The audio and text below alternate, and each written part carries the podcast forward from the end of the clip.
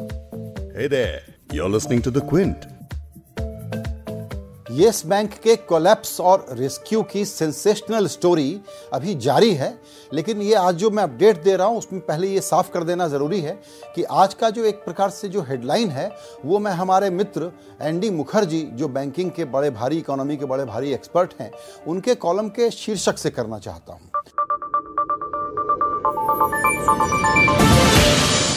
नमस्कार, मैं हूँ संजय पुगलिया। एंडी मुखर्जी का कहना है कि how to turn a banking rescue into a crisis आज बहुत सारी ऐसी कमेंट्री आई है जो ये बताती है कि येस बैंक को बचाने का सरकार बेहतर तरीका जुटा सकती थी। मॉरिटोरियम लगा करके उसने जो पैनिक फैलाया, इसकी कोई ज़रूरत नहीं थी। हालाँकि मॉरिटोरियम का डिसीज़न आरबीआई का होता है, लेकिन इतना बड़ा फैसला हम जानते हैं हिंदुस्तान में कि भारत सरकार से पूछे बिना हो नहीं सकता। उसका कारण ये था कि उसके कारण बैंकिंग सेक्टर के बारे में जनरली अविश्वास का माहौल को बढ़ाने में आपने मदद कर दी।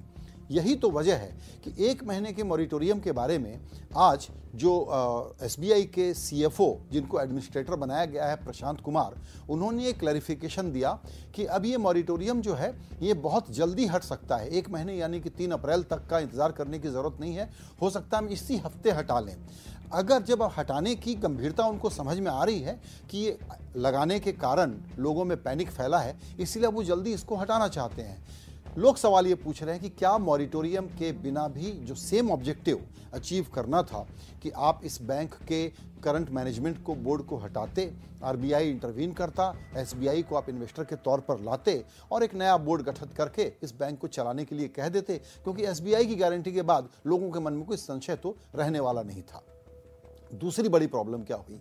वो है जिसको कहते हैं परपिचुअल बॉन्ड 81 बॉन्ड उसका इन्होंने जो वैल्यू राइट डाउन करने का ऐलान किया, दस हज़ार का बॉन्ड था, आठ हज़ार चार सौ करोड़ रुपए उसमें रह गए थे। और उसको राइट डाउन करने का मतलब ये हुआ कि म्यूचुअल फंड के ज़रिए कॉमन रिटेल इन्वेस्टर्स ने भी रिटायरीज ने भी उसमें पैसा लगाया था, क्योंकि यस बैंक ने उसको मिस सेल किया था। ये कह करके कि ये बॉन्ड है, इसमें इक्विटी की तरह कोई रिस्क तो है नहीं। आप साढ़े नौ परसेंट ब्याज लेंगे, जो कि आपको कहीं नहीं मिलता। आप फिक्स डिपॉजिट को तोड़िए, इसमें पैसे ले आइए, आपको ज़्यादा कमाई होगी।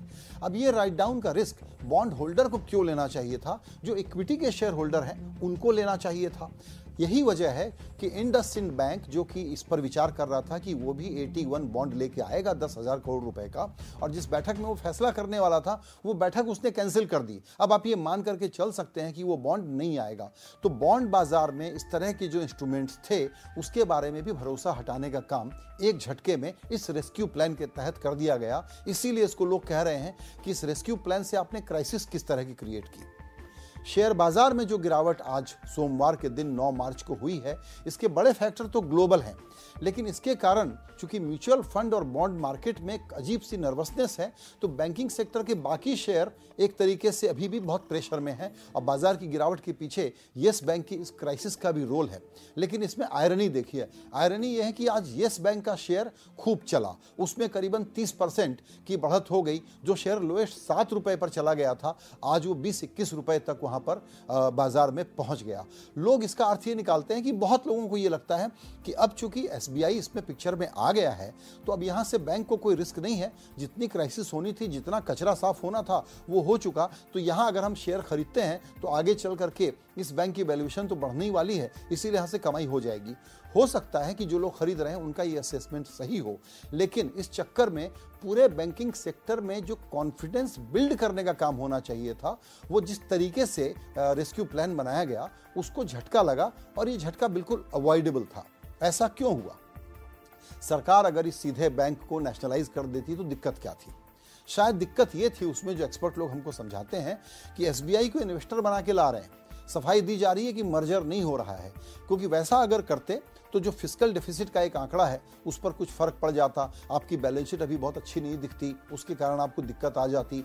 एक ये मॉरल हेजार्ड का भी सवाल था कि आप इस तरह के बैंक को क्यों रेस्क्यू कर रहे हैं। लेकिन बैंकिंग एक ऐसा सेक्टर है जहाँ कॉन्फिडेंस सबसे बड़ी चीज़ होती है और इसका कोई बुरा नहीं मानता कि आप ये कदम एक बार में उठाते, सारे प्लान को लागू कर देते। अब प्लान तो बनाने के बाद ही ये मॉरिटोरियम का काम हुआ था। तो बिना मॉरिटोरियम के भी ये काम किया जा सकता था कि नहीं? इस पर बड़ी बहस चल रही है मुंबई के बैंकिंग सेक्टर में कि ये पॉसिबल था किया जा सकता था। अब आने वाले दिनों में होने वाला क्या है? तीन दिन का पब्लिक कंसल्टेशन के लिए समय दिया गया था कि ये जो स्कीम हम लेकर के आए हैं आरबीआई की तरफ़ से, जिसको अब एसबीआई एक तरीके से पायलट करेगा और एसबीआई ने कहा है कि हमको तो ठीक लगता है कि हम इसमें पैसे लगा दें और आरबीआई ने एक कायदा बना दिया कि दस रुपए से नीचे की शेयर प्राइस इसकी नहीं होगी दो रुपए के फेस वैल्यू पर, यानी कि इसमें अगर 49 परसेंट इक्विटी खरीदनी है तो करीबन उनचास करोड़ रुपए एसबीआई को डालना पड़ेगा। लेकिन ये एक अजम्पन है तो मोटा मैथ अगर समझना हो तो यूँ समझिए कि एस प्लस एल प्लस बाज़ार में चर्चा है। एच ने भी कहा है कि हमको भी इंटरेस्ट है इसमें। और एक कोई प्राइवेट इक्विटी जैसे कि उदाहरण के लिए ब्लैक स्टोन का नाम ले लीजिए। ऐसे तीन चार लोगों का कंसोर्शियम आएगा तो वो दस रुपए की भी प्राइस हो सकती है, उससे ज़्यादा की भी प्राइस हो सकती है।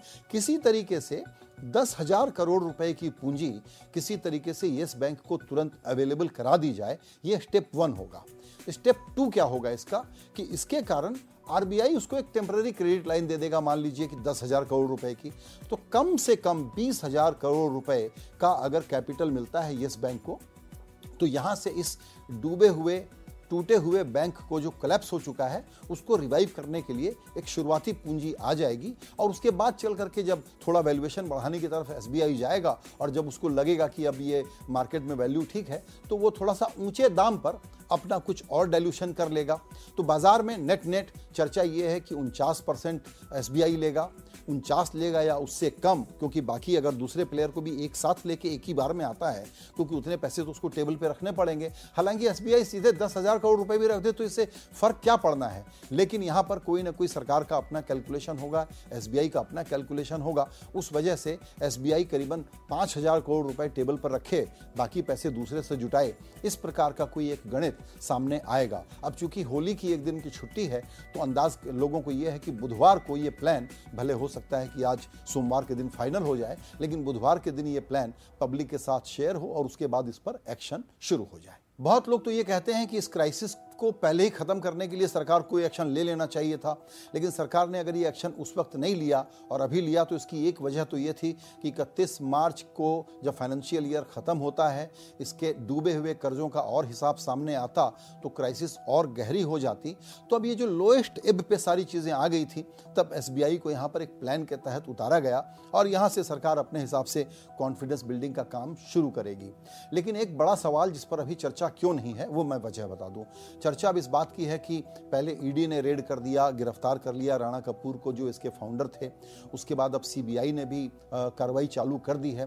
तो अब ये एक प्रकार से जब होता है कि इसने एक बड़ा गुनाह किया है, ये विलन है और इसको हमको एक्शन लेकर के दिखाना है तो ये ऑप्टिक्स के लिए इफ़ेक्ट के लिए तो ठीक है। लेकिन इससे जो शेयर होल्डर हैं बैंक के, जो डिपॉजिटर हैं बैंक के, उनकी सेहत पर कोई फ़र्क नहीं पड़ने वाला। लेकिन इस सरकार को इन्फोर्समेंट एजेंसियों के एग्रेसिव इस्तेमाल की आदत है, वो कर रही है और जिसने गुनाह किया है, उसको देर से अब कार्रवाई कर रहे हैं। पहले ही शुरू कर देते, जाँच कर लेते, कार्रवाई कर लेते, बहुत अच्छा था।